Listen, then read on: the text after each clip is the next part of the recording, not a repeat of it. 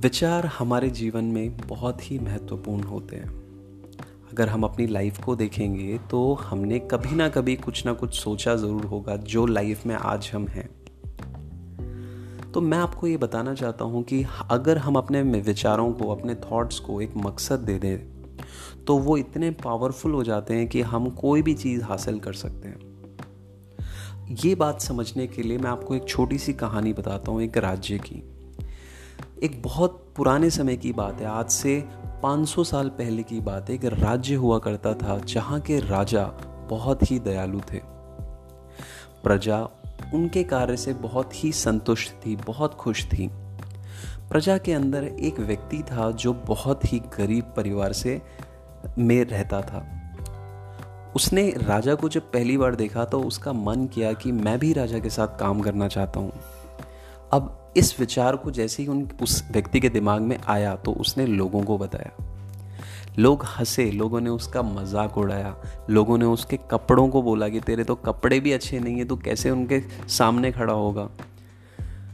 ना तेरे में कोई काबिलियत, ना तू कुछ कर सकता, तू राजा के साथ काम करेगा। तो वहाँ पर लोगों ने उस पर उसका हँसी उड़ाई, मज़ाक उड़ाया और उसको, उसके विचार को वहीं ख़त्म करने की कोशिश की।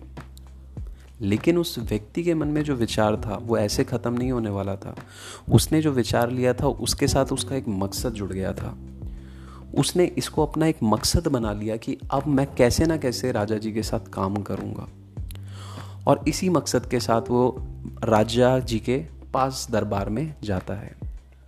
जब वो राजा के पास पहुँचता है तो कहता है, राजा जी, मैं आपके साथ काम करना चाहता हूँ। उसकी आँखों में एक तीव्रता दिखती है राजा को। राजा कहते हैं, मूर्ख, तुमको मेरे साथ काम तो करना है, लेकिन क्या काम करोगे? क्या तुम ये जानते हो? वो व्यक्ति कहता है, सर सरकार कुछ भी करेंगे, आप काम तो बताइए। तो राजा प्रसन्न हो जाते हैं, वो कहते हैं कि, देखिए, मेरी प्रजा में ऐसे भी लोग हैं जो राजा के लिए कुछ करना चाहते हैं। तो वो कहते हैं, एक काम करो, बाहर जाओ, दरबारी आपको काम दे देगा। तो जब दरबारी से वो काम पूछता है तो छोटा मोटा काम उसे मिल जाता है और वो करना शुरू करता है।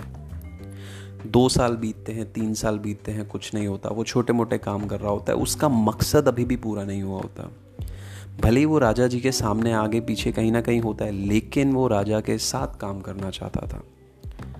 तो एक ऐसा समय आता है कि जब राज्य के ऊपर एक संकट आता है, दूसरे राज्य से आक्रमण होने वाला होता है और उस समय राजा बहुत परेशान होते हैं।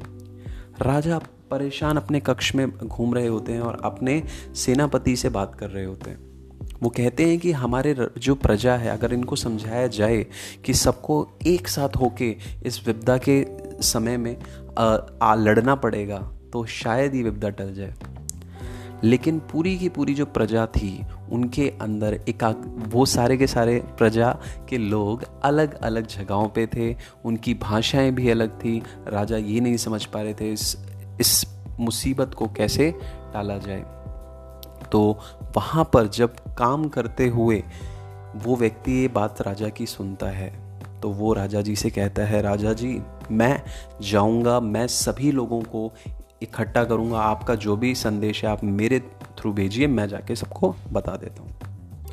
तो राजा जी प्रसन्न होते हैं, कहते हैं, देखो, अगर ऐसा हो सकता है तो शायद ये हमारे राज्य के लिए बहुत खुश, खुशी की खबर होगी, क्योंकि हम फिर किसी से नहीं हारेंगे। ऐसा ही होता है। जब सारे लोगों तक ये खबर जाती है, सारे लोग राजा जी के लिए खड़े होते हैं और वहाँ पे वो संकट टल जाता है। तो यहाँ पर राजा प्रसन्न होकर उससे पूछते हैं कि क्या चाहिए तुम्हें? तुम बताओ। तो कहता है, राजा जी, मेरी कोई इच्छा नहीं है, बस मैं चाहता हूँ कि मैं आपके साथ मिलके काम करूँ। तो राजा जी कहते हैं, चलो तो आज से तुम मेरे साथ बैठोगे और यहाँ पे हम दोनों मिलके काम करेंगे। तो प्रजा अपनी मुसीबतें उस व्यक्ति को बताती हैं और वो राजा जी को हम वो सारी बातें बताने का काम करना शुरू कर देता है। इस कहानी से हमें सीखने को मिला कि जो मकसद, जो थॉट उसके दिमाग में आया था, अगर वो वहाँ पे लोगों की बातें सुन के किल हो जाता या ख़त्म हो जाता या गुम हो जाता तो क्या कभी वो सपना सच होता?